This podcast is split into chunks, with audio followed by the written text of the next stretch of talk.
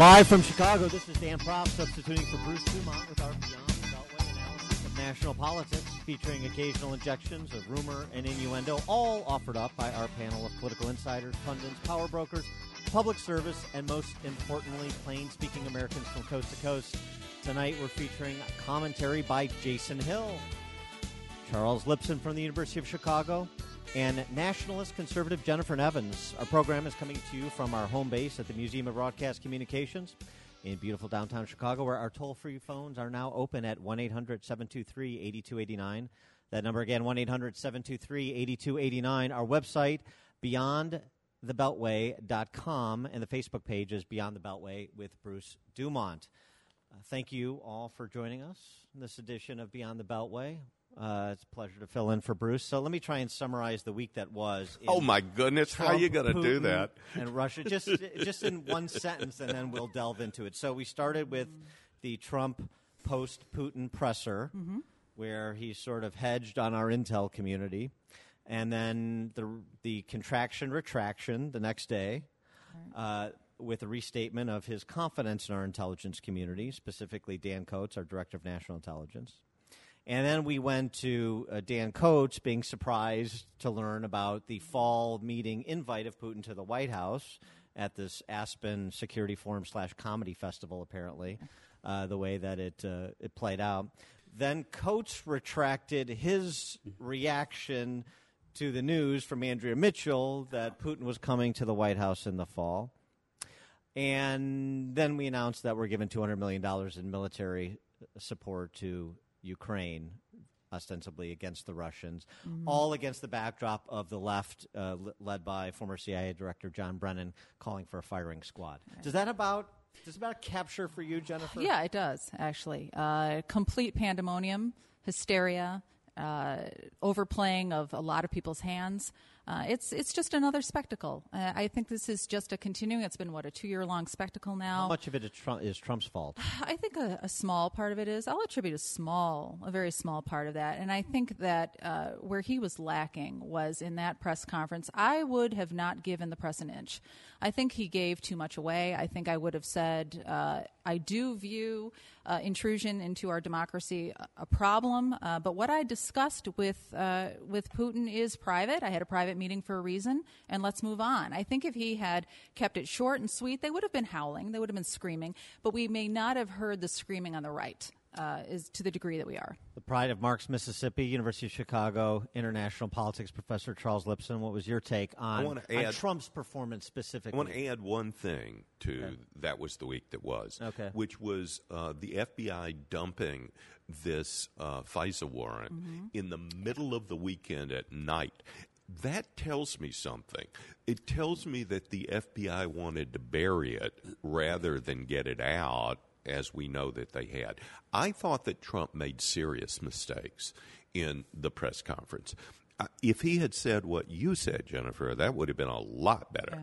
But he didn't. Right. And so there are, there are a number of problems. One is I think it's perfectly fine to have meetings with uh, Putin, but I think that undercutting the uh, not just our intelligence community, but what seems to be a very clear understanding now that the Russians interfered, uh, and then to suggest that Michael McFaul, uh, our ambassador under uh, Obama to Russia, and um, and uh, Browder, Bill Browder, could be interviewed initially uh, Trump's position by the Russians. This showed me a sort of deep misunderstanding, and we still do not understand. Although he walked it back, we still do not know what happened in that meeting. That's troubling, and it was the thing that was troubling about the Dan Coats thing in in Aspen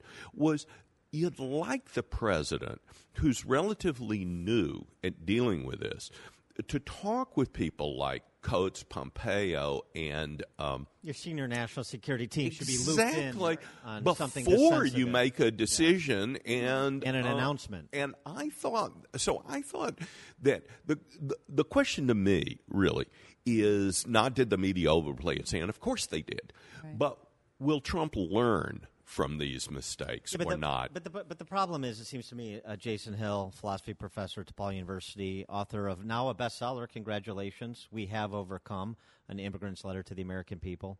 Um, it seems to me it's not about Trump learning the lessons from this because this is the way he communicates. It's imprecise.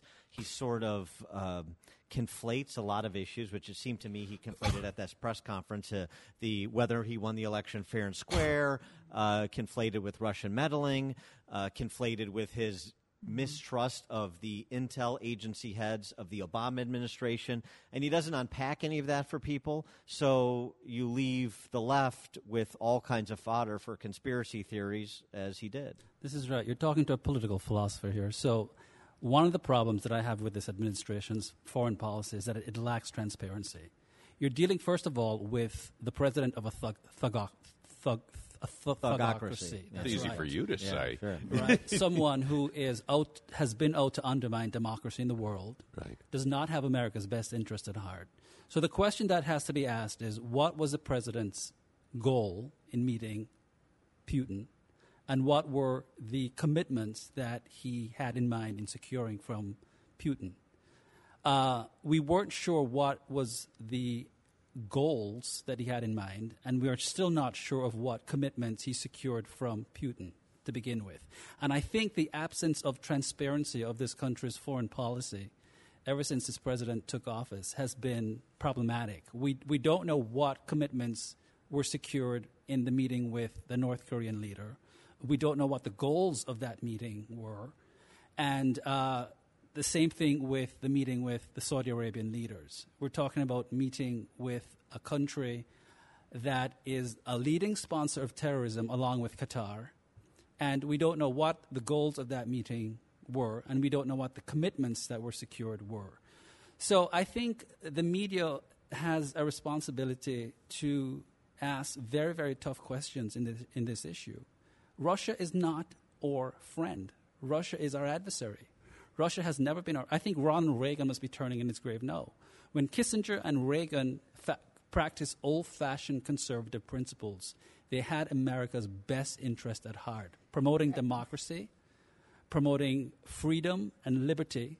And we, the American people have a right to ask the president, what commitments did you secure from Putin at the end of that summit? Well, just just just uh, invoking Reagan. I mean, Reagan also did make an overture to Brezhnev to try to engage the Soviet Union to have better relations, even though he wasn't going to cede America's interests in that relationship against the evil empire.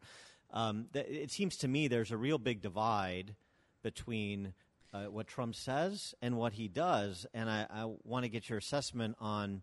Yeah. Trump's actual policy choices with respect to Russia a year and a half in. Right. F- Jennifer. you know, I find it, what was part, really troubling to me uh, this week was this idea that Trump, for some reason, could not be trusted to sit alone with Putin as if he was a child and he's going to do something nefarious. If you listen to what Trump's words are, criticizing Angela Merkel up, down, up, one side down the other for allowing a pipeline into a country to enrich Russia is what was going to happen, to give them the money for this oil. The 200 uh, mercenaries that were killed, Russian mercenaries in Syria, this is not a man that's taken it easy on Russia. And we're going to pick up that conversation, get our other panelists in on that topic, separating Trump's rhetoric from his policy action. Dan Proft sitting in for Bruce Dumont on this edition of Beyond the Beltway. Are you planning for the day when you can retire to your dream home in Palm Springs, California? A day surrounded by spectacular scenery, golf courses, a rich cultural life, and great dining? If you are, you'll need a guide, someone who knows where to look, an experienced broker, someone who knows the desert communities of Southern California and all they have to offer. That person is Brian Beard, who's been making dreams come true for over 13 years, selling over $100 million in real estate, including celebrity and architecturally significant homes to the rich and famous, and more importantly, to people just like you. Brian's company, Coldwell Banker, has agents worldwide, but Brian Beard is your man in Palm Springs. Call Brian now at 760 799 7096. That's 760 799 7096. Or visit him online at briansellsthedesert.com. You know, and they know nothing. Dan Proft back, guest hosting for Bruce Dumont on this edition of Beyond the Beltway. Uh, pleased to have uh, esteemed panelist Jennifer Nevins, the original Trumper. That's what they tell me. That's what Bruce calls you, right? Yes, uh, yes. Jason Hill, who's our DePaul uh, political philosophy professor, and Charles Lipson, of course, a frequent guest who's University of Chicago international politics professor. We were talking about separating Trump's sloppy, sometimes imprecise Mm-hmm. rhetoric from his actual policy actions uh, as it pertains to Russia, since that was the story that dominated this week. And uh, uh, Jennifer, you sort of made the point Yeah. that uh, you should focus on the substance of the policy because Right. the substance of the policy has been pretty tough on Putin. And I wonder if you would agree with that, Charles. I think that's right. I think Jennifer nailed it. Uh, the substance of the policy has been very tough in the sense, several senses. First, um, we've actually given lethal weapons and a lot of support to Ukraine.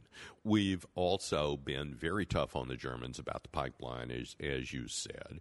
Uh, the Magnitsky Act, which is named after the lawyer for Bill Browder, who was killed by the Russians uh, in prison, uh, has put really tough sanctions on them. And uh, all, all those counts, he's been very tough. I think what is confusing is not only the lack of transparency and the kind of cozy rhetoric, but uh, but uh, the point that I think Jason was underscoring, which is where is all this headed? What's the is there a strategy behind this? I must say I feel confident in both Pompeo and Bolton. Uh, and in Dan Coats, I think we have experienced hands at, at the helm, but I'm just not clear about Trump. And I was very dis- Al- Although he did lay out certain priorities and topics of discussion that they supposedly dialogued upon, with uh, nuclear Iran, since uh, Russia was underwriting nuclear reactor there, Syria, uh, trade issues, Ukraine, Crimea. I think there are a lot of areas where we can cooperate. Uh, I'm going to add one issue that disturbed me in the past week, and that was when uh, Donald Trump was publicly ruminating about the expansion of NATO. I think that there are a lot of questions about the expansion of NATO, but we're at the cusp of letting in Montenegro. And the key element of NATO is that. Uh, that if one is attacked, it's an attack on all. When you start publicly speculating, as President Trump did, about whether we would actually come to the defense of a NATO member, I think adversaries like Putin, and in particular Putin, hear that. Uh, and it may lead them to, to do the wrong thing in the Baltics, to begin to put more pressure on the Baltics or even invade. That would be disastrous. It also seemed the way Trump responded, using Montenegro as the example, uh, he also seemed to misunderstand what uh, NATO is. He talked about if Montenegro were to start something, and NATO is, by definition, a defensive security. This is actually an interesting point that uh, that international relations theorists, of which I plead guilty, have talked about for a number of years. If you offer secure defense to a country, it may be, become more provocative. So the more we we, we want to give enough defense to Taiwan that Beijing doesn't invade, but we don't want to give so much defense to Taiwan that they declare themselves independent and then uh, make that a, a big issue and possibly induce an invasion. So, so on that point, I thought that Trump was actually correct. J- Jason, does Trump's kind of best asset here, as it seems to be in a range of issues, the other side? Uh, John Brennan and Michael Hayden and James Clapper, the Obama holdover intel heads, the DC press corps that, as Jennifer was saying, kind of overreacts and overhypes everything. I mean, calls of treason, uh, calling him a traitor. Uh, does that, and, and frankly, the Obama administration's own rather uh, at best, kind of uh, uneven rhetoric, uh, uneven record when it comes to Russia. I mean, are those assets that Trump has to separate himself from the past? I think that's. hy- I think. well as the I think that sort of rhetoric is hy- hyperbolic. Uh, I don't think anyone should properly call the president a traitor. Um, he's a he's a patriot, and I think he loves the country. Um, I think the hyperbolic rhetoric from the left is really coming from a failure on the part of the president to strategically lay out a principled, systematic p- foreign policy that the American people can really, really, really understand. I think the president, for example, was really, really correct in making a call for the European countries to step up and finance uh, or to, to, to make a, a greater contribution to, uh, to NATO, that America should not be footing the, the majority of the bill. That instead of, spending a disproportionate number of uh, their monies on, on welfare and other social programs, they should be they should be footing they should be footing the bill. At the same time, calling for the disbandment of NATO is not a good idea. It, it seems to me it's always sort of a, a, a mix. I mean, um, with some respects, you get bellicose rhetoric from Trump towards our European allies, yes. but at the same time, he says, "I have a great relationship with every single one of them." Yes. Right? He, he, that Norman Vincent Peale influence always presents itself. Mm-hmm. Right? He's always positive about who's ever in the room and whoever he's talking about, and they always have a wonderful relationship. They get on very well, even when he's sort of uh, was five minutes ago on the attack, and it seems to be the same with Putin. So I, I think the press corps that sees him being antagonistic towards our allies and uh, essentially complicit is really what they're arguing with an, an adversary like Putin. Mm-hmm. I, I, think that misunderstands Trump. Mm-hmm. But it's not just that he's antagonistic towards our ally. There's our allies. There's something also problematic when he's seemingly antagonistic towards U.S. intelligence. Mm. So when he goes to Russia and he doesn't really call Putin on the alleged well, I think it's beyond alleged. I think the interference of Russia in our two, 2016 election, when a bipartisan uh, coalition of intelligence forces, intelligence forces have come to an agreement that Russia did interfere uh, in our elections, and the president doesn't, in a really heavy-handed way, in the way that he comes down in a heavy-handed way on uh, Merkel and and and and and, and May, uh, Prime Minister May, uh, doesn't really c- hold Russia accountable, that he seems to go against U.S. intelligence uh, or side against our, our, intelligence forces, that, that rubs not just the press, but some of the American people the wrong way. Do, do you think that, the, that some of this uh, is a bit of a, a, a bit of lashing out mm-hmm. out of frustration? With respect to the Mueller investigation, how this has dominated the first 18 months of mm-hmm. his term, Absolutely. and uh, no one has any evidence. As Trey Gowdy said on Fox News Sunday right. today, I haven't seen any evidence, and right. neither has anybody else, because if anybody had, Adam Schiff would have leaked it. Right. Absolutely. And, and, and, I think that you, as far as the intelligence uh, community taking umbrage at what Trump has done, I'm sorry. You know, they really put themselves in this position. I, I'm not talking about the rank and file. I'm talking about numerous high level people. They put this no wonder Trump has this attitude toward them. I have no sympathy for them whatsoever. Right before he has this summit, with Putin. What happens? Rosenstein comes out and does nothing but poison the well. You cannot tell me that you hand down 12 indictments. They've been running this investigation for how long? Two years. And they come out with this indictment three days before he has this summit. Oh, it was just the timing. I just release information as it comes to me. That's rich coming from someone who's under uh, what happened. He's under not indictment, but the, the um, House of Representatives want to impeach him because he's not ponying up the documents. But somehow, here's the indictments. I'm operating really fast. I think it's just really a joke joke. And when he did that, he poisoned the well. Yes, I think that Trump is angry. He's upset about a lot of things that have gone down. Perhaps he displays it too much when he's speaking. But I got to tell you, I have little sympathy, and, and, most of us who are Trump supporters, I will go out on a limb, have very little sympathy for the intelligence community's feathers being ruffled at this hey, Charles, is, is Trump winning ugly? Um, ugly, yes. Uh, I don't know whether he's winning. Um, uh, there, it's let me let me back up for a second. I think that what's happening here, besides the fact that the Democrats are moving to the left on virtually every issue, and the com- country is deeply split, and when you have uh, people like Dianne Feinstein, who cannot win her own mm-hmm. party's renomination in California, and you have this uh, woman in the Bronx who who believes capitalism should be abolished, mm-hmm. uh, taking the lead in the party. You can see why they're they're moving to this kind of vitriol, but they've captured an issue that has been weak for a long time.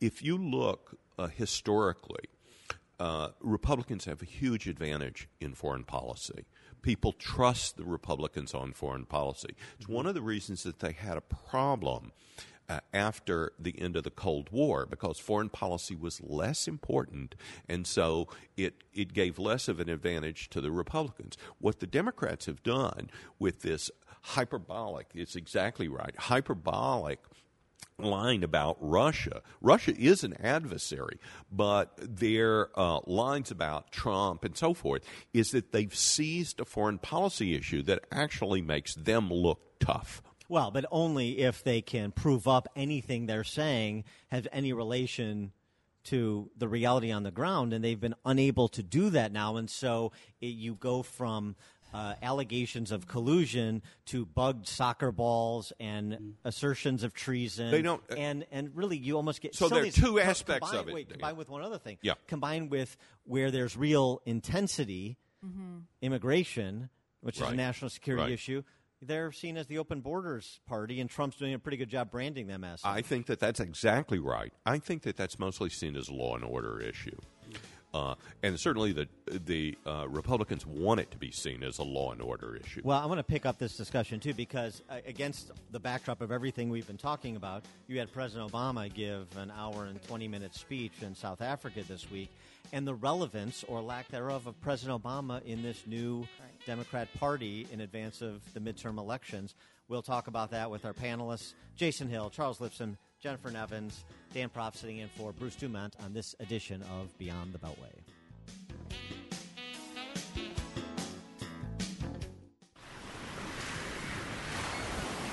Everyone loves vacationing in Florida. So why not experience it as it was meant to be? Where turquoise Gulf waters meet tranquil island beaches. Feel the powder soft sand between your toes. Revel in a glorious island sunset Shop the boutiques of a seaside village. Ride horseback along tranquil waters. This is Bradenton Anna Maria Island, Longboat Key. Real, authentic Florida, where you can discover an intimate downtown and sip cappuccino at a sidewalk cafe. Catch fresh fish for dinner. Even tour a working winery. Just minutes from all the rest Florida has to offer. Bradenton, Anna Maria Island, Longboat Key. Plan your visit online at BradentonGulfIslands.com. That's BradentonGulfIslands.com. You know, That's how you got through your career. Dan Proft back with uh, back in for Bruce Dumont on this edition of Beyond the Beltway. I want to reintroduce our panelists on this evening's program. Jennifer Nevins is uh, the original Trumpster.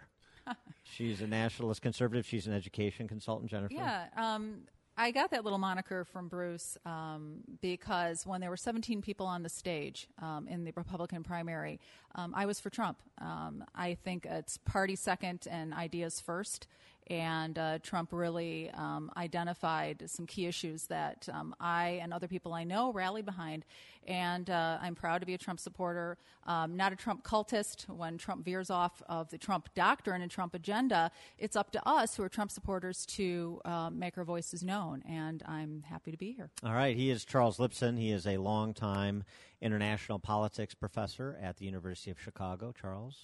Yes, I teach international politics. I just finished uh, another book on on that subject, but I also write some books about uh, to help students learn, college students on doing honest work, how to write papers, that sort of thing. So, and I love actually uh, working with college students and with graduate students. Um, and enjoy uh, running op eds for uh, Real Clear Politics as well. All right. And he is uh, Jason Hill, our final panelist. He's a p- philosophy professor at DePaul University, the author of a book that just hit the bestseller list. Congratulations. We have overcome.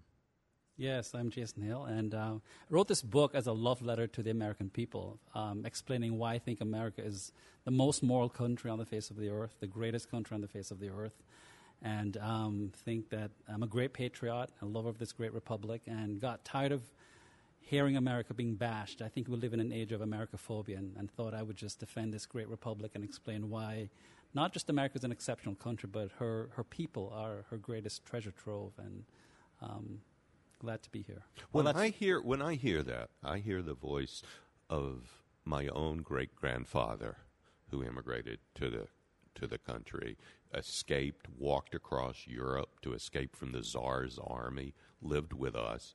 But I, I'll bet that there are Italians and Greeks and just generations of people who remember their grandfather, their grandmother, their great grandparents saying exactly what you said and, and are just disheartened to hear these kind of the people who don't appreciate uh, what is our birthright.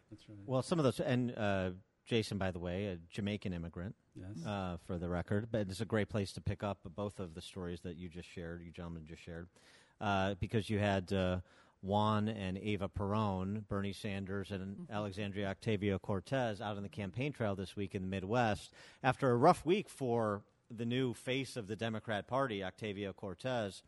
Uh, she uh, complained about the occupation of the Palestinian state. She suggested, as you mentioned before, Charles, that capitalism isn't always going to be here.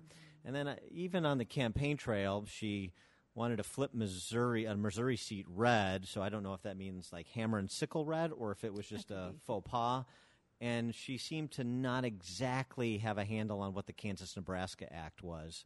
But um, but other than that, everything's going swimmingly. The interesting thing that's happening, though, is this crack up of the Democrat Party. Is this is this coming in advance of 2018? Because you have all the energy there with Comrade Bernie and Octavio Cortez, and yet you have moderate Democrats, third way Democrats meeting in Columbus, Ohio. Yeah, meaning right and trying to. Uh, Joe Lieberman writing an op-ed saying Oct- Octavio Cortez is not the face of the Democrat Party, or or better not be, because a full-throated embrace of socialism is not where we need to be as a party. So how does that play out? That tension between outright avowed public socialists leading the Democrat Party and all the energy they're generating versus the moderates that are afraid to stand up to them but have real fear of where this goes. You know, Bruce, I can't. Bruce, I'm sorry. I'm No. used to dealing with Bruce, No, go Dan. ahead, um, Dan, I look at that a little bit, uh, a little differently than you. I see the moderate wing, which is very small. I see the rabid socialist wing. But there's this other group in there. They're probably just as socialist, is what our little friend from New York uh, talks about. The Clintons, I, the people who are really hard left. They may not identify as socialists, but they sure are pushing those policies. But they don't want these young upstarts. So they're also in the mix here. So I think it's almost like a three way tug of war here between three groups all vying for power. Um, and I think that this is really um, highly destructive, and it's something that can only benefit our side. Well, well, Jason. So one of the th- other things that happened this week, Tom Perez goes down to Atlanta, Georgia, and he apologizes to black voters there for taking them for granted because there's clearly fear that in the midterms you're not going to generate the kind of black turnout and the kind of splits that the Democrats need to pick up some of the seats they must win in order to regain control of Congress. Right. I, I think that's a bad move. I, I think it's just.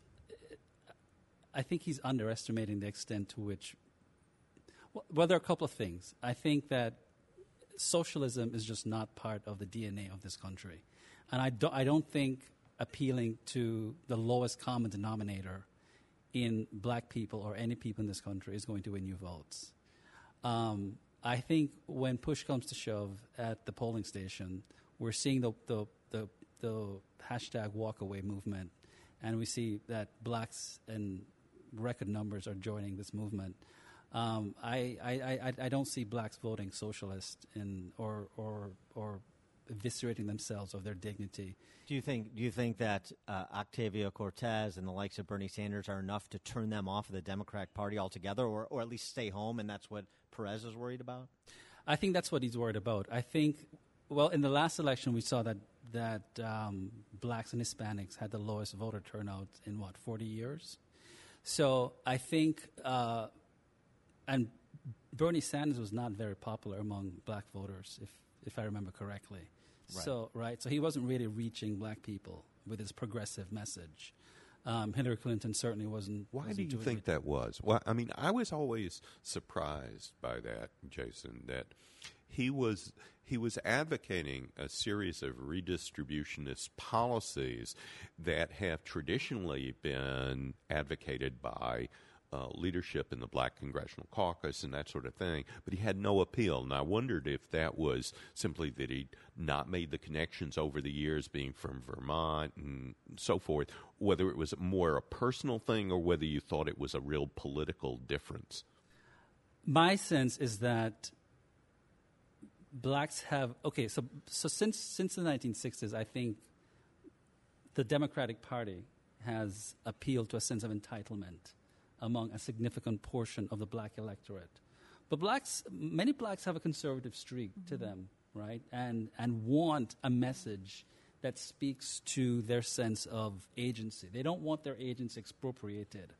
And I think when you have the far left trying to expropriate the agency of an electorate like the black electorate, it, it, it, it insults them.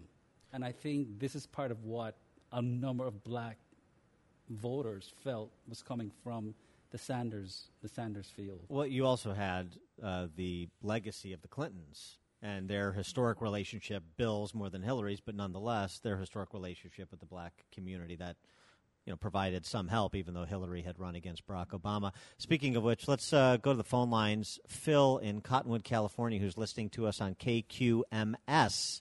Phil, welcome to Beyond the Beltway. Thank you very much. I'm very excited to be here. I've been on for quite a while. I'd like to talk to Jennifer Nevins. Jennifer, during the Helsinki thing at the end of the, the summit, Trump turned everything over to Putin. And Putin brought up that $400 million went to the Clinton Foundation, the FBI, CIA, and Department of Justice. Now, just think for a minute, you guys want to talk about what's going on inside that meeting with Putin and, and Trump? Maybe he's trying to get to the bottom of all the corruption and deep state mm-hmm. in this country. And that's why Brennan comes out and says something like treason, mm-hmm. because he's going to be exposed as a treasoner. That's mm-hmm. just my comment. Thanks for the call, Phil. Appreciate that, Jennifer. Th- Four hundred thousand dollars. Yeah, I think you make an interesting point, um, and it's a real simple one. We don't know what happened in that meeting.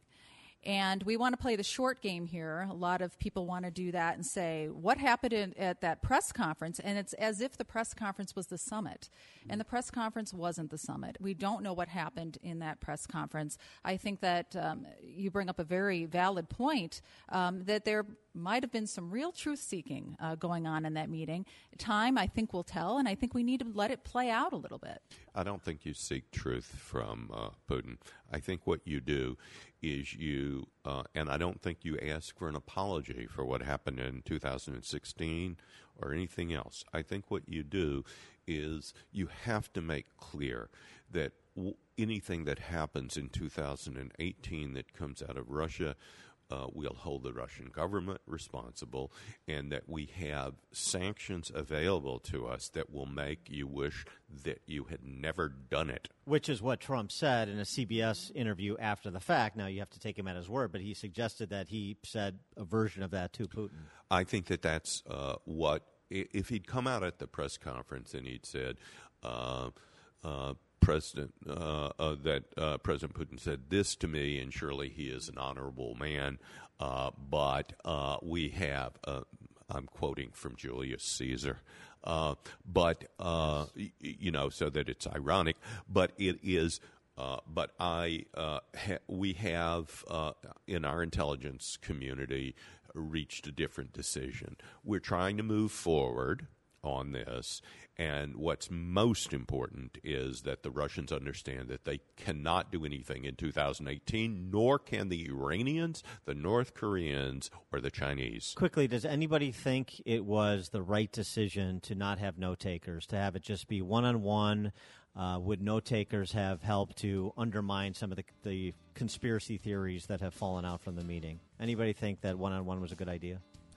I think that's proper. I think Reagan met with Gorbachev in a one-on-one meeting, and there were no note takers, right? If I'm not well, mistaken. Lord knows we would have had leaks inside of two seconds of that, and they may have been leaks that were not accurate. And we certainly have had that happen over and over and again. we're not going to get that translator subpoena, despite Adam Schiff's uh, right. uh, deepest desire. What a lunacy! Dan Proft sitting in for Bruce Dumont on this edition of Beyond the Beltway. Uh, back taking your calls one 723 8289 Are you headed to Los Angeles? Looking for the ideal place for you and your family to relax and enjoy yourselves? A place that combines a four diamond hotel experience with a convenient location? It's the Hilton Los Angeles Universal City, just steps away from Universal Studios Hollywood, City Walk, and NBC Studios. Just a short ride to the Hollywood Walk of Fame, TCL Chinese Theater, Warner Brothers, and other popular attractions. Enjoy spacious rooms offering breathtaking views and a world class Las Vegas style seafood and prime rib buffet every weekend and holidays. Share family fun and enjoy the oasis of the palm tree lined pool and whirlpool. Relax in your own private poolside cabana with a cocktail or snack at your fingertips. Book your reservation today at HiltonUniversal.com or call 1 800 774 1500. The Hilton Los Angeles Universal City at HiltonUniversal.com. They let you be the star in Hollywood. Dan Proft back on this edition of Beyond the Beltway, sitting in for Bruce Dumont. You can catch my act on uh, AM 560 in Chicago, Chicago's Morning Answer, weekdays 5 to 9 a.m. Central Time. Pleased to have our uh, panelists this evening having a spirited discussion about uh, the week that was with Trump and Putin and Russia and the Democrats. And let's uh, go ahead and take another call. We've got Jorge from El Paso listening to us on KTSM. Welcome to Beyond the Beltway, Jorge. Good evening. I wanted to comment on the idea that the opinions that are coming out of um, New York are necessarily wrong for the party. But before I do, I want to comment on Charles' claim to Shakespeare and say that um, in that play also is a line, I fear worst comes in its place. And I believe that um, the Democrats are on the right track with regard to the prominence that is being displayed in New York because basically political party politics are the idea of centrality. In other words, equalitativeness in in fairness so that even though it sounds strange, socialist, nevertheless, the ideas socialists are in fact those ideas of fairness and even play amongst the players in, in the political game. What about that, Charles? Uh, socialism is just a synonym, a synonym for uh, fair play and equality before the law. I think people believe in fair play and equality before the law.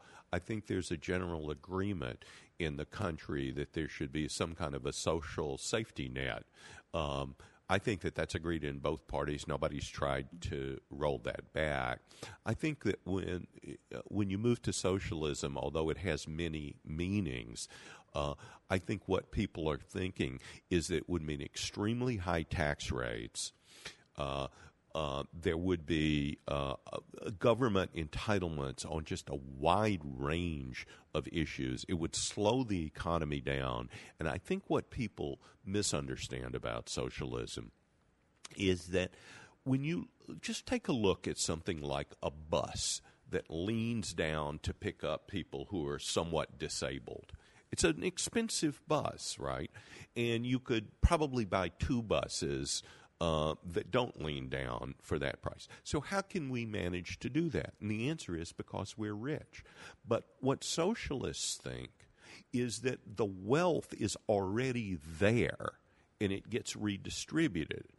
What uh, conservatives generally think, and I certainly agree, is that wealth has to be created. Mm. And that once it's created, we're a generous country and we would like to ensure that the worst off among us get uh, as much as we can give them without diminishing the incentives for people to create more wealth. Thank you for the call, Jorge. Uh, Jason, uh, you had some first person experience with this in Jamaica. I grew up in a country and I saw where socialism destroyed uh, the best within the country because it, what it does it it, uh, it it expropriates the, it nationalizes the mind. We have to remember that wealth is a product of the mind. It's not just the product of someone's uh, economic uh, t-. It's a product of the mind. It's a product of, th- of thought. And uh, people often forget that the United States of America was not built on um, economic equality, it was built on political equality. Equality before the law, not economical, not, not economic equality. And Americans, I think, don't have a problem with economic equality because they realize that there will always be economic disparities because people have different talents, people have different um, ways of producing um, um, producing uh, um, traits and virtues and dispositions and affinities and sensibilities that create disparities in and of themselves. And what happens with socialism is that it turns support or, or support systems into uh, an ambulance service. Welfare is supposed to be in a capitalist society, to the extent that welfare exists, I think it's supposed to be an ambulance service, not a transportation system. And anytime you decouple work from income, I think it undervalues people. It gives people a sense of entitlement. It gives them a sense of victimology, um, which is bad. It gives people a sense of thinking that other people's income um, is theirs when it's not. It's, it's actually immoral. Socialism is not a morally neutral system, it is an immoral system because what it does is it expropriates money from the productive and it gives that money from the productive element of society to the non-achievers. So, so the fastest man in the world, Usain Bolt, uh, he gets to start at the same place that everybody else gets to start at. Nobody gets you know twenty yards up because he's faster. That's right. Uh, Jennifer, are you a bit surprised we were having this conversation in 2018 America against the backdrop of of socialism in practice uh, in places like Venezuela? Right, because we're not seeing any positive examples of socialism. Have we ever? And that's the thing. History is such a great teacher if you're willing to learn. But unfortunately, we have so many people, no matter how educated they are, um, who just have no eyes to see and no ears to hear. Um, socialism may work for a while in a small country. France, Germany, soft socialist republics may work. You may be able to eke out an existence there in an okay fashion. But there's no example of a large country um, who's adopted socialism um, that hasn't led to rampant communism and complete and utter degradation. We have no example of it. She is Jennifer Nevins, joining Charles Lipson and Jason Hill on this edition of Beyond the Beltway. Dan Proft sitting in for Bruce Dumont. We'll be back with more. And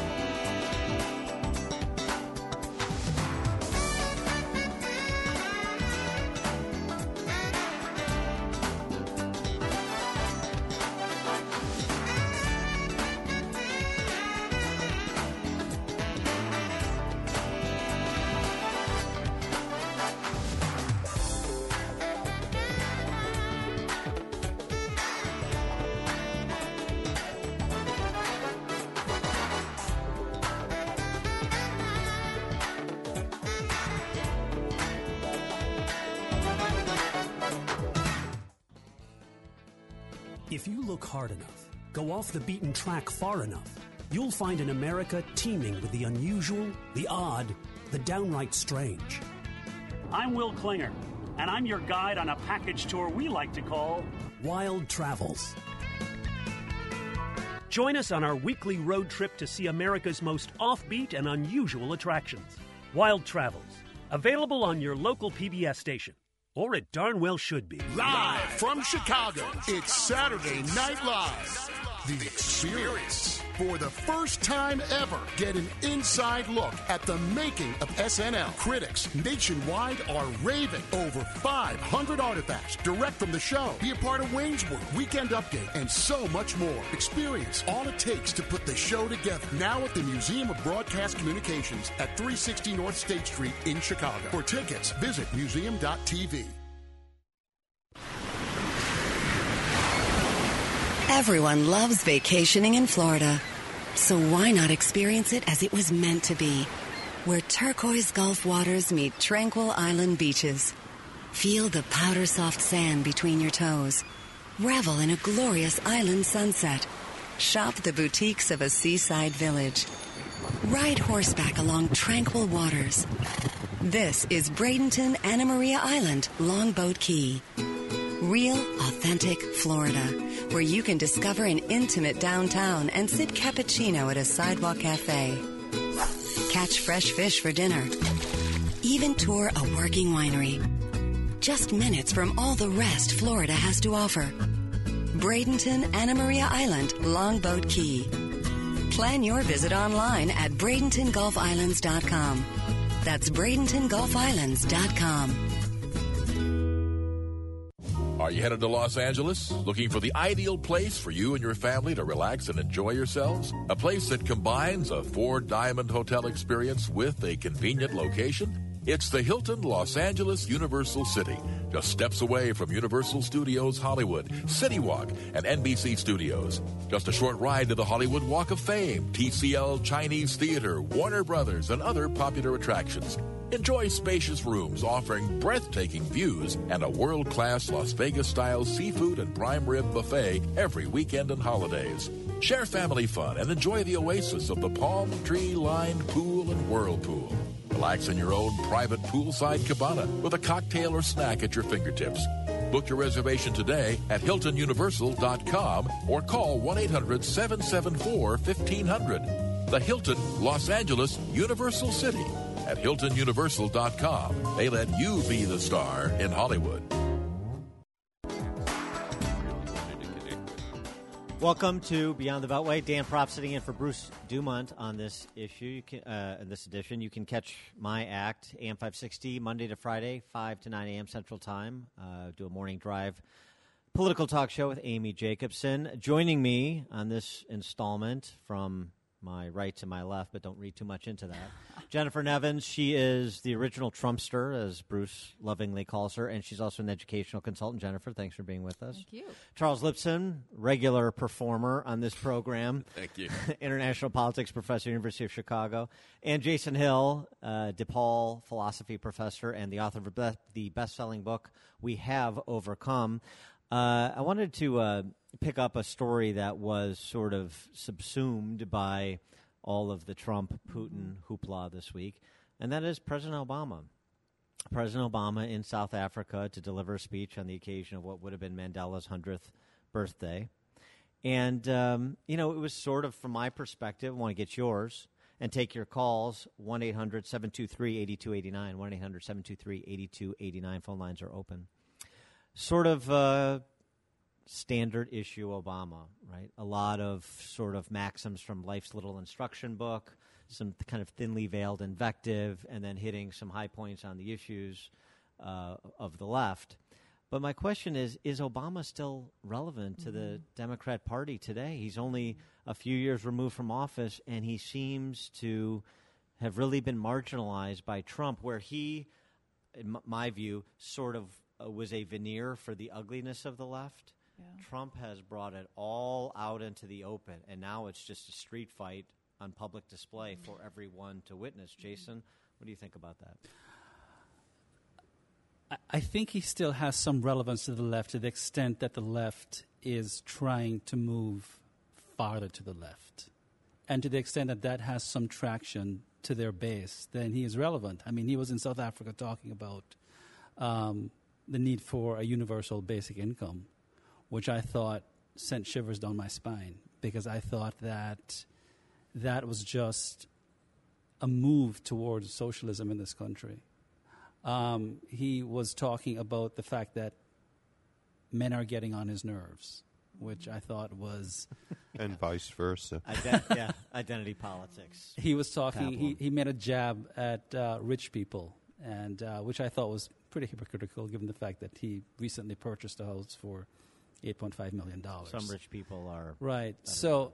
I think I think he's sort of in the manner of a good pollster, moving in the direction that he senses that the left is moving, which is farther towards the left. But but Jennifer, I always saw him as the front man for the radical left. Right. Right. He put a great face on it, a great uh, tone, uh, used proper syntax. Yeah. Um, his Articulate. his yeah. administration apparatchiks, Mhm. the leftovers that are now cable TV stars, uh, Brennan and that crew, um, the P hats, Right. uh, Antifa. Mhm. Not exactly doing a service to the Democrat Party, right. but but but does he have a relevance there? I mean, he has a relevance.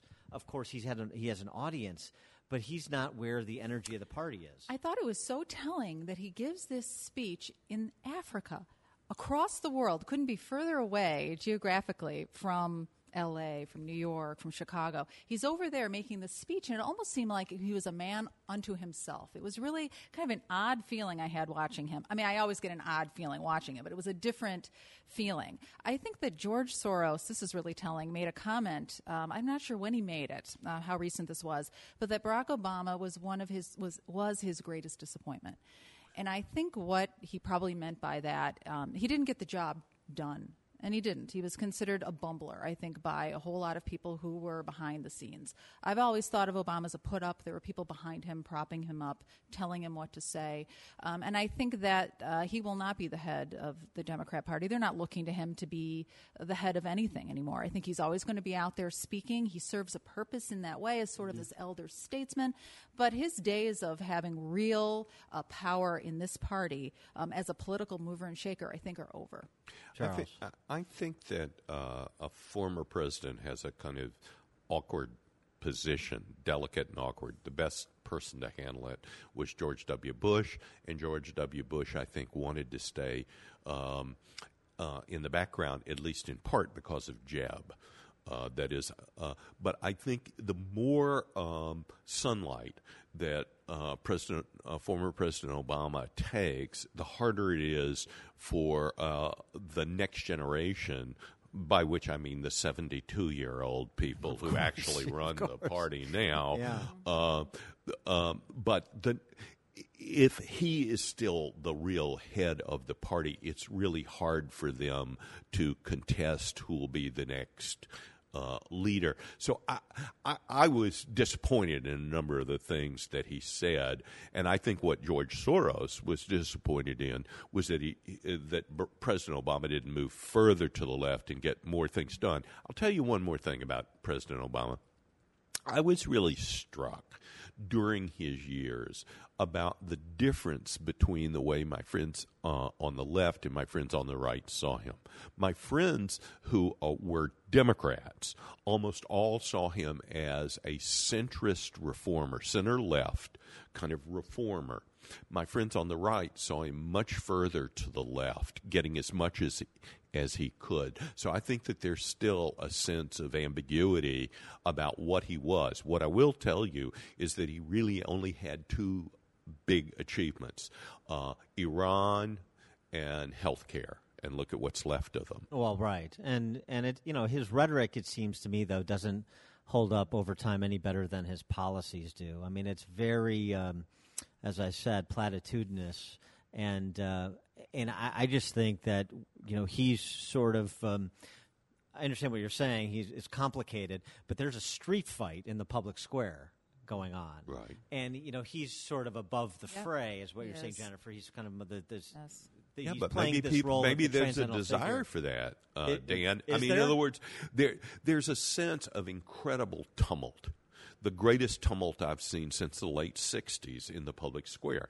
Deep divisions, a sense that the people who are on the other side are somehow unworthy. I've never heard people uh, in the highest positions, who've held the highest positions, call other people traitors on such a regular basis and so forth. And I think that there's going to be a call for people who have a sense of calm. Uh, uh, and so forth, and per- perhaps Really? And and I mean, but who are the leading candidates on the left for president right now? Bernie Sanders, Cory Booker, Kamala Oh, Harris. I'm not saying that they'll Elizabeth win. Warren. No, no, they won't win in the uh, Democratic Party or the Republican Party. I'm not saying that. I just think that you you will see people who have a kind of steadiness about them. There'll be an appeal uh, to the middle that a lot of people would like to see. Well, but and Joe Lieberman, Jason Joe Lieberman, the former senator from Connecticut, uh, running mate of Al Gore, uh, made that appeal this week against Alexandria Ocasio Cortez and all the hoopla surrounding her. I mean, was that received by anybody? Did that go anywhere in Democrat circles? I don't think so, and I think I, I'm, I'm going to go back to my point about President Obama having some, the former president having some some relevance. I think what he's doing is that he is really giving, with this talk of universal basic income and now free college tuition for everyone, he really is giving some kind of legitimacy to these ideas and normalizing them in the mainstream. And um, whereas before he would, you know, his views were always evolving, whether it was on marital equality, um, on various issues like Hillary Clinton. He was always taking a poll. Are you planning for the day when you can retire to your dream home in Palm Springs, California? A day surrounded by spectacular scenery, golf courses, a rich cultural life, and great dining? If you are, you'll need a guide, someone who knows where to look, an experienced broker, someone who knows the desert communities of Southern California and all they have to offer. That person is Brian Beard, who's been making dreams come true for over 13 years, selling over $100 million in real estate, including celebrity and architecturally significant homes to the rich and famous, and more importantly, to people just like you. Brian's company, Coldwell Banker, has agents worldwide, but Brian Beard is your man in Palm Springs. Call Brian now at 760 799 7096. That's 760 799 7096. Or visit him online at briansellsthedesert.com. Welcome back to this edition of Beyond the Beltway. Dan Proft in for Bruce Dumont, and we were talking about uh, President Obama's speech in South Africa last week, uh, this past week, and also just kind of where he fits into the tapestry of the Democrat Party in advance, as we're just uh, over four months from the midterm elections. The one thing we know is that President Obama is working behind the scenes. It, Tom Perez, the DNC chairman, is his labor secretary. He still has OFA, Organizing for America, so there's still operatives, there's still money being raised, so he's still doing the infrastructure piece of it. But uh, Jason, you were making the point uh, and, and, got cut off there mm. uh, about um, uh, President Obama's le- giving legitimacy to some of the ideas that Bernie Sanders was running on in 2016. Right. I, I, I think the I think the president is seen by the by the left and the far left as having some moral authority. And I think the Democratic Party is so lost. It's soulless. I mean, every time I see Kamala Harris, um, the best that she can do is give emojis um, on the Senate floor. and, um, and, and they're looking to the president to give some sort of more legitimacy. Uh, when I hear him talk about certain concepts and certain ideas and certain principles, that when he was running for as a progressive, uh, and he had to, to word some of these progressive ideas in and, and coach them in a way that were acceptable to the mainstream American people. Uh, and he talks about a basic universal income. He talks about uh, now talking about free college education for all. Uh, talking in the lingo of Alexandra um, Ocasio Cortez, moving, f- I think, farther to the further to the left. Um, I think this is, is, is, quite dangerous, and I think this is where he does have some kind of relevance. I think it's, it's relevance that's not going to cash out in anything tangible for the Democratic Party. But I, well, yeah, I mean, it seems to me what, what, you know we're supposed we were supposed to view that speech as like. Uh, you know, remember what we used to have wistfully. Yes. And, and I'm not so sure that there's a lot of interest in sort of the um, kindergarten pablum that you get from politicians on either side, the high minded aphorisms that you get from Barack Obama, as well as some longtime Pauls on, on the right on in the Republican Party. I just I think people want the veneer stripped mm-hmm. away and they want this thing fought out in the streets. I think what'll happen. Uh, depends very much on what happens in the midterm elections.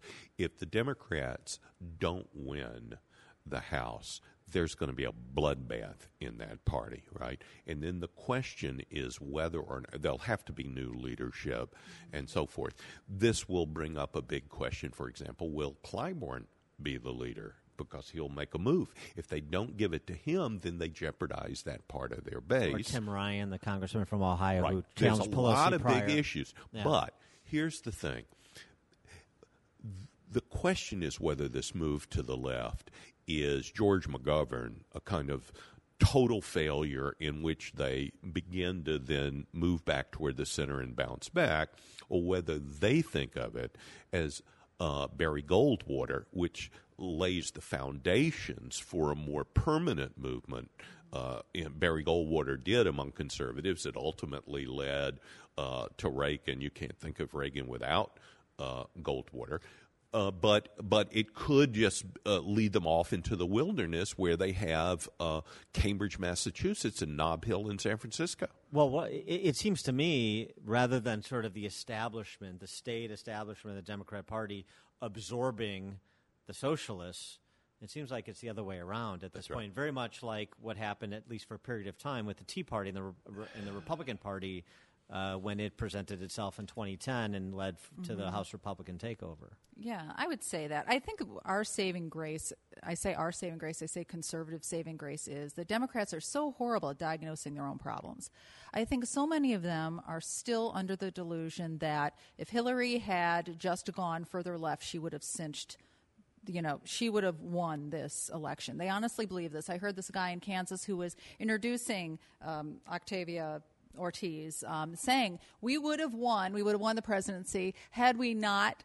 If we hadn't had, you know, Hillary, if we had had Bernie, I think that's a miscalculation. But they think they need more and more and more of this. They need more unrest. They need more pushing it to the wall. And I think that that's a bad miscalculation. I think you would agree with that, Jason. The people are not all on board with socialism. Um, and I think they, they are remarkably terrible in diagnosing what their own ills are. We've taken, uh, we're taking your calls, 1 800 723 8289. Let's go to the phone lines. Roger in Austin, Texas, listening, us, listening to us on KLBJ. Roger, you're on Beyond the Beltway.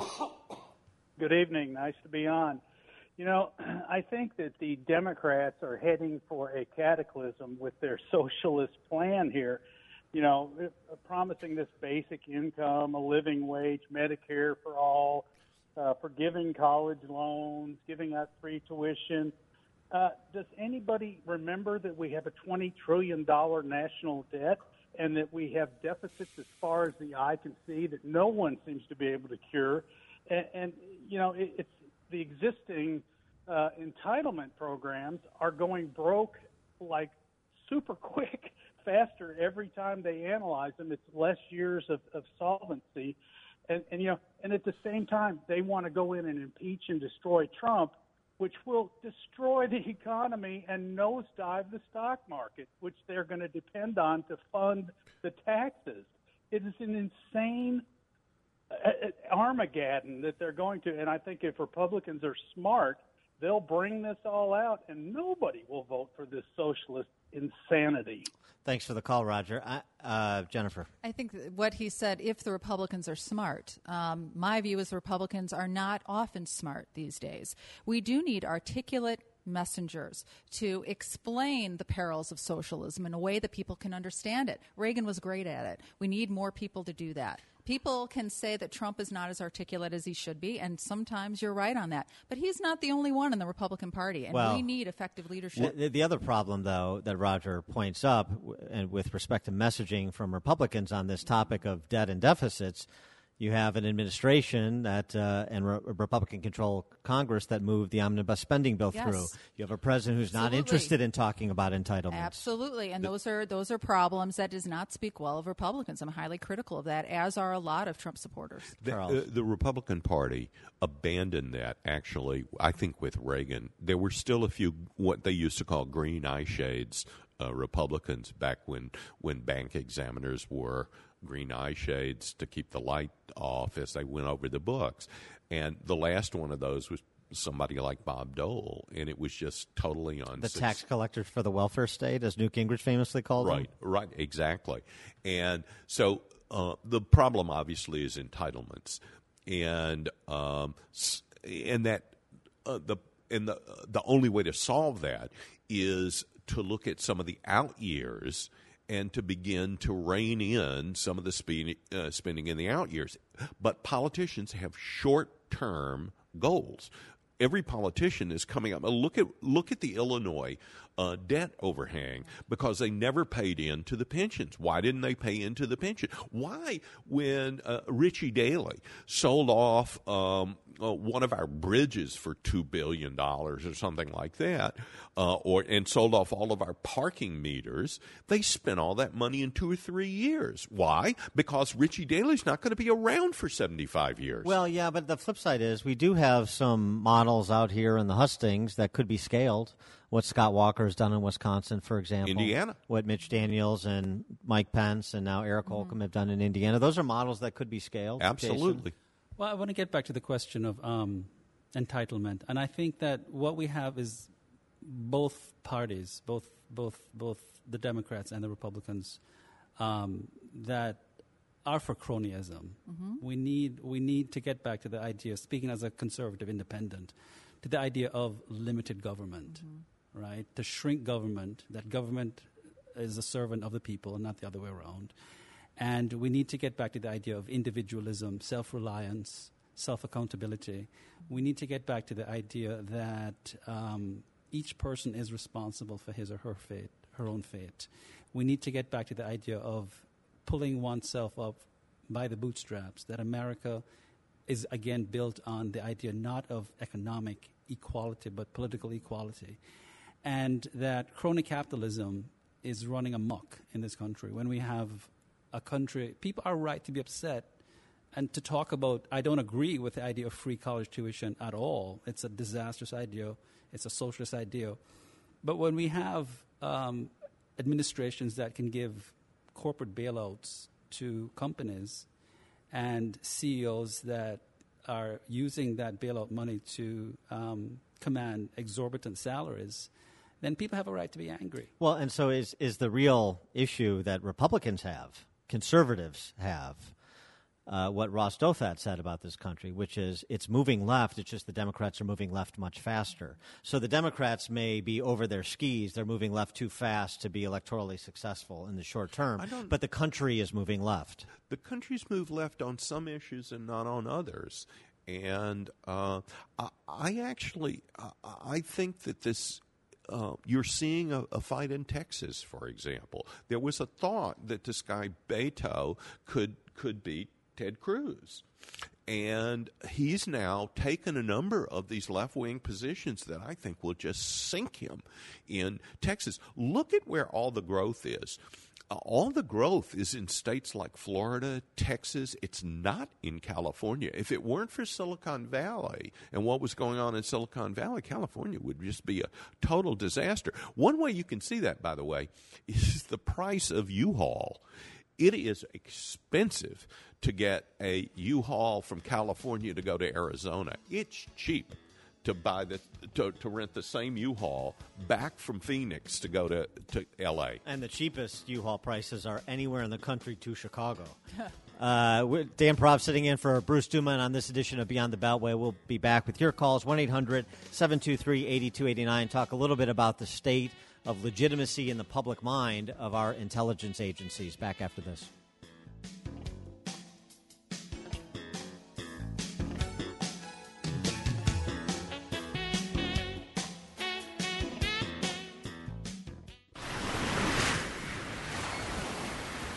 Everyone loves vacationing in Florida. So why not experience it as it was meant to be? Where turquoise Gulf waters meet tranquil island beaches. Feel the powder soft sand between your toes. Revel in a glorious island sunset. Shop the boutiques of a seaside village. Ride horseback along tranquil waters. This is Bradenton Anna Maria Island, Longboat Key.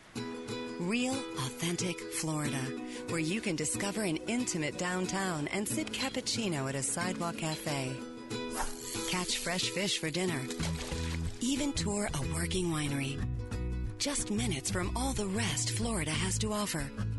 Bradenton Anna Maria Island, Longboat Key. Plan your visit online at BradentonGulfIslands.com. That's BradentonGulfIslands.com. Conflating the two. Dan Proft back on this edition of Beyond the Beltway, sitting in for Bruce Du- Dumont, my uh, STEAM panel, Jason Hill, DePaul University political philosophy professor, Charles Lipson from the University of Chicago, and Jennifer Nevins, who is an education consultant and a Trump delegate, Trump supporter. Uh, we were talking about uh, the state of the GOP and uh, these some of these fiscal issues. We talk a lot about uh, GDP growth and job creation and incomes rising. What about on the other side, the um, debt and deficits that uh, burden our government and, by extension, of course, all American families? Let's go to the phone lines again. Sylvia in Clinton, New Jersey, joining us on Sirius. Sylvia, welcome to Beyond the Beltway. Hi. You know, I what a what a great discovery of your show. I had no idea you were on, but um, I I came in as you were talking about like the subject that led that drove me from the Republican Party, which is the debt. And I mean, the idea that there is such a thing as a fiscal conservative has not been borne out by anything that has happened in my adult lifetime. And by that I mean, um, Ronald Reagan, as we know, tripled the national debt. Oh, oh, Sylvia. Maybe she got cut off. Oh, all right, can we- Oh, no. oh, okay. Oh. Go ahead. Oh, oh, that was your point, just uh, the Reagan example. Well, no, I wanted to follow that up with Oh. the fact that Reagan tripled the national debt. George W. Bush inherited four years of budget surpluses from Bill Clinton and left us with a 1.4 trillion debt. And then now Trump is going to have a trillion dollar debt. And in in a booming economy, it is it is, it is sinful. You know, it is so unethical. Thanks for the And- call. Uh, I'm, thanks for the call, Sylvia. We appreciate you joining us. So, you know, what about that, uh, Jennifer? Absolutely. I mean, I the Bush family. I, have nothing positive to say about them generally, but I think one of the absolute worst things that they did. That's a um, requirement to be a Trump supporter, by the way. Yeah, it is, Just and, and I do it yeah. so well. I Yes. mean, I, I really, I don't have any regard for them at all. And one of the things that really bothers me about uh, George W. Bush is his just spending money like a drunken sailor on leave. It was horrible. Does this Um, mean you're going to oppose what uh, Republicans are now Mm-hmm. talking about, which is another set of tax cuts? would I oppose another set there of are tax people cuts? who are saying that Sure. we need to make permanent some of the the cuts to individual line. So Capital in other words, that's where the rubber's going to meet the road. Jennifer is is when people are are talking about this. Now, the Yeah. Republican line will be, I think, that we've brought in more revenue. With these tax cuts, it's the expenditure side that's the problem. But but It's I'd like to hear your that's all just a shell game. You know, the omnibus that was a, a big disappointment to me that Trump went along with that. I think it's horrific, and I think it was a, a crap plan. And there was no real spending uh, cuts there. There were no entitlement cuts of any note there. There was no reform there. It was a joke. And uh, I think we need something better. And um, you know, so I, I completely agree with what Sylvia was saying.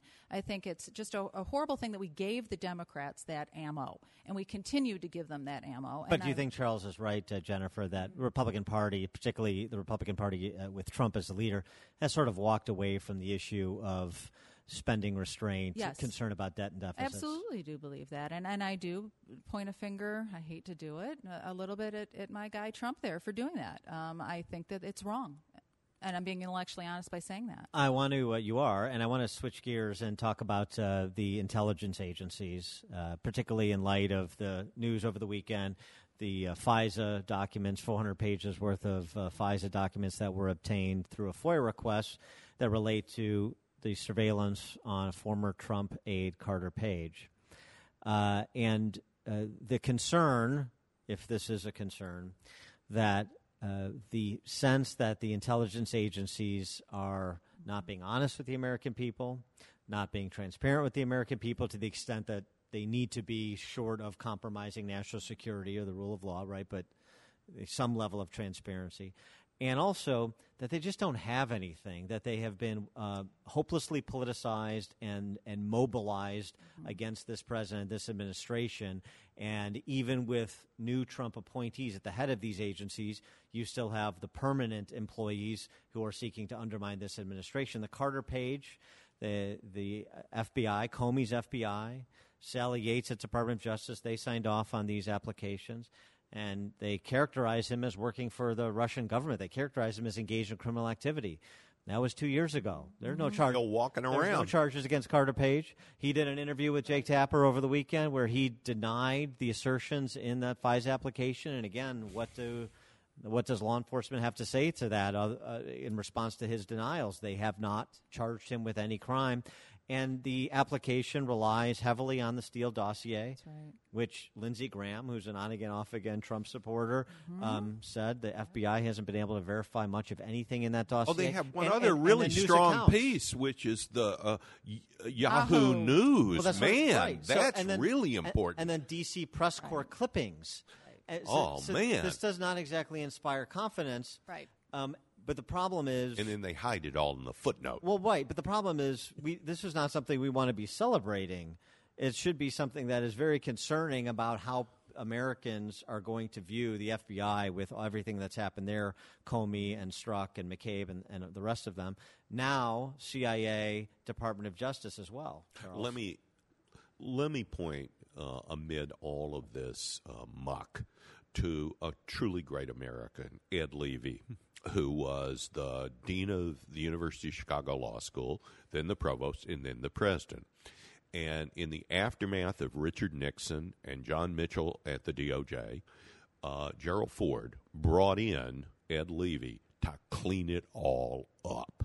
And he did it at DOJ and FBI. That's what's needed.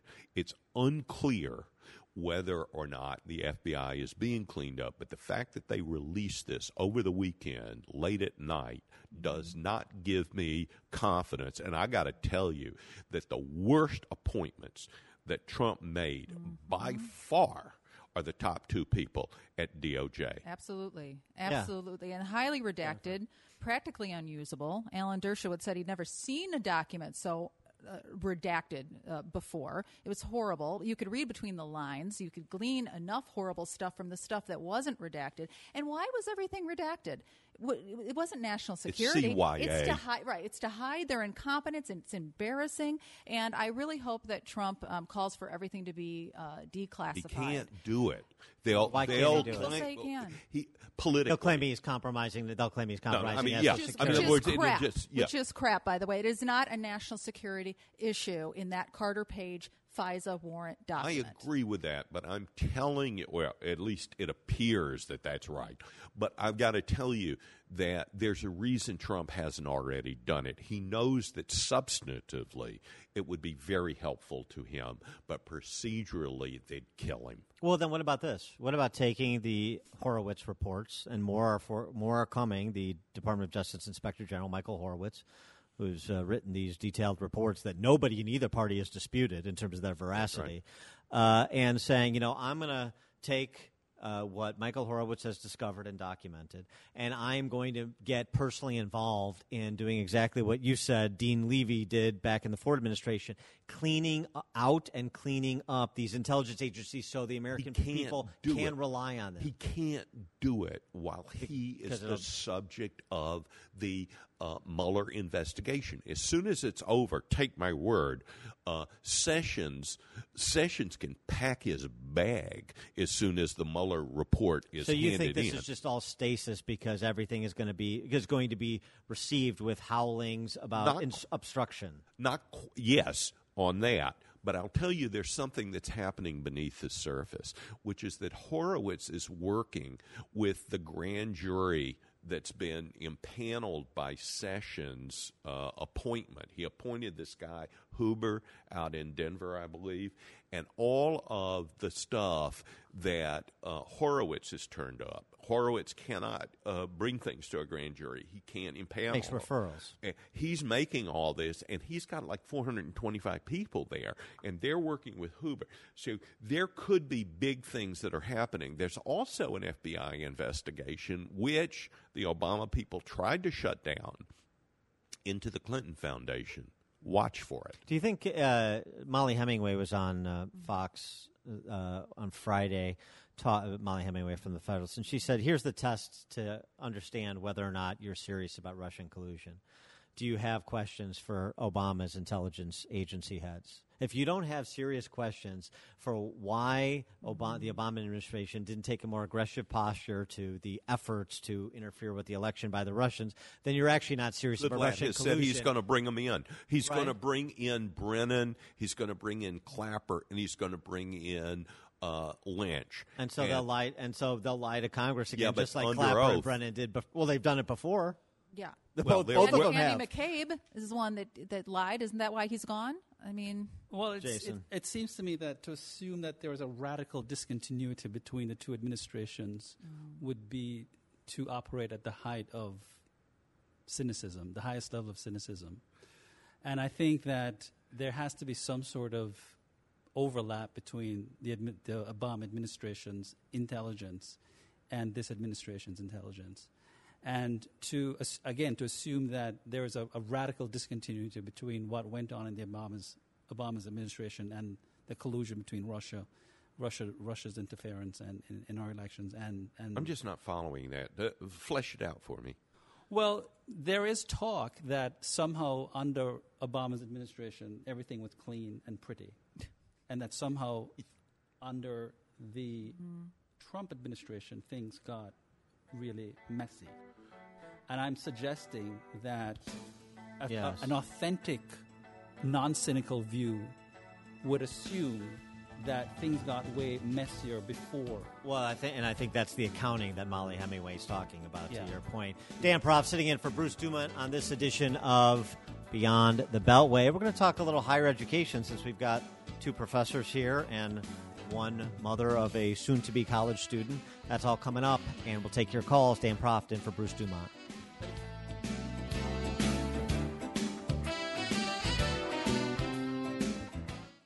Are you headed to Los Angeles? Looking for the ideal place for you and your family to relax and enjoy yourselves? A place that combines a four diamond hotel experience with a convenient location? It's the Hilton Los Angeles Universal City, just steps away from Universal Studios Hollywood, City Walk, and NBC Studios. Just a short ride to the Hollywood Walk of Fame, TCL Chinese Theater, Warner Brothers, and other popular attractions. Enjoy spacious rooms offering breathtaking views and a world class Las Vegas style seafood and prime rib buffet every weekend and holidays. Share family fun and enjoy the oasis of the palm tree lined pool and whirlpool. Relax in your own private poolside cabana with a cocktail or snack at your fingertips. Book your reservation today at HiltonUniversal.com or call 1 800 774 1500. The Hilton Los Angeles Universal City at HiltonUniversal.com. They let you be the star in Hollywood. Dan Proft back on this edition of Beyond the Beltway, sitting in for Bruce Dumont. And uh, a special note here uh, Fritz Goldman, who's one of the people that brings you Beyond the Beltway each week, is celebrating his birthday today. So we're going to be serenading him with and there he is right there. We're going to be celebrating, serenading him with uh, happy birthday. I'll do my best Marilyn Monroe impersonation oh, after the show, so you don't have to indulge that. Only Fritz will have to. uh, but it's uh, great to be here on this special day for Fritz Goldman. I wanted to pick up a, a, conversation about higher ed. We've got two academics here, an education consultant and a mom of a soon-to-be college student in Jennifer. And um, Jason, you had a piece uh, in The Hill recently uh, calling for alumni of universities through, across the fruited plains to essentially defund their universities, stop supporting dear alma mater. And the federal government, I might add. Well, that's an important piece of it too. But what about in terms of the um, uh, advocacy for private action with respect to one's alma mater? Why? Well, I think there are a couple of horrible things that are going on in academia today. I think that we have um, left wing indoctrination of our students. I think our, we have every, every facet of our educational, um, um, every facet of education is being mediated by cultural Marxism. And our students are being educated not just to hate America. I cannot emphasize the anti American invectives that are being spewed uh, towards our students to hate America, to hate capitalism. They're being indoctrinated into cultural Marxism but that the rejoinders, the other side, conservative values, capitalism, um, Americanism, American values, are met with hostility. And I think it is unfair for taxpayers and uh, alumni donors to have values that are inimical to their interests to be funded. I think that until these left wing, I call them Bolshevik loving yeah welfare scholars are held accountable and pay an enormous price for indoctrinating their students into these radical left wing ideologies, which incidentally are coterminous with the hates with the um, anti free speech movement. So they're not only advocating anti Americanism and cultural Marxism, they're also advocating cultural relativism, mm-hmm. um, hatred of the Western canon, um, and the two have to go hand in hand. In order to sort of shut down free speech, you have to shut down rational argumentation. You have to make an assault against reason. Uh, you have to you have to somehow convey the idea that logic and reason are the creation of imperialist Western white racists, which all of which are being taught on the campus today. So, Charles, what about that? Uh, stop funding your opposition. Do you want to second Jason's emotion there?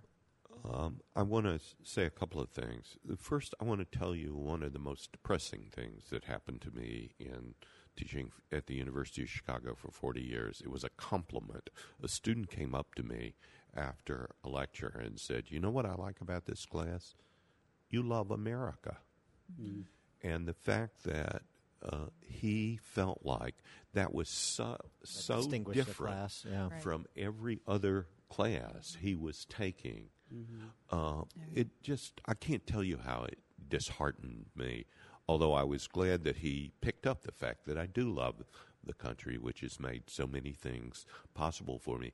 I also agree with Jason that the attack on rationality it's partly on free speech, and I've been very actively involved in the free speech movement at the University of Chicago, which is a really good. It not only has good principles, it actually enforces them. And as Jason knows, DePaul is actually appalling. It is appalling. They literally told students they couldn't write with chalk on the sidewalks after one of them had written the racist thing, Trump, mm-hmm. for president. That was considered so appalling, they had to remove chalk. This is like they're treating the students as if they're all Ralph Wiggum. Mm-hmm. Uh, so I, I, do think that there is a serious problem, and there is an attack on rationality uh, in a very basic way. That uh, all of uh, that knowledge is power. All of this represents uh, the kind of oppression. And the first thing that happens to these students when they come in at orientation in most schools is that they're sorted into their respective victims oppressed group and if they're not one of the victims who are oppressed, then what are they? They're an oppressor. Their mom might be working a coal mine and their dad might deliver mail, but if they come from that Ident- kind of a family, Identity they're an politics, oppressor. Intersectionality, the cultural Marxism that it's Jason just was talking dreadful. about. Uh, Jennifer, from a parental perspective, as uh, the mother of a young lady who's soon to be off to college, uh, how, how do you react to what's going on in college campuses? You know, I went to grad school when I was in my late 30s. And it was interesting because I got to experience college again after I'd been out in the world and had developed my worldview. And um, there were times when the pressure was so great, and my it was such a confusing time sometimes to sit here. The feeling being so marginalized. And I thought I was a pretty independent, you know, person who could stand up for herself, and I did. But yet it was just so overwhelming um, to be targeted in that way. And so when I look at my daughter, um, I have to say that um, I fear for her. I really do. Jennifer gets the last word. My thanks to Jason Hill, Charles Lipson, and Jennifer Nevins for coming in on this Sunday. Beyond the Beltway is a Genevieve production. Also, like to thank Sam Greenberg, birthday boy Fritz Goldman, and Dan Dorfman for their assistance in getting this program on the air. I'm Dan Proft, substituting in for Bruce Dumont. Good night.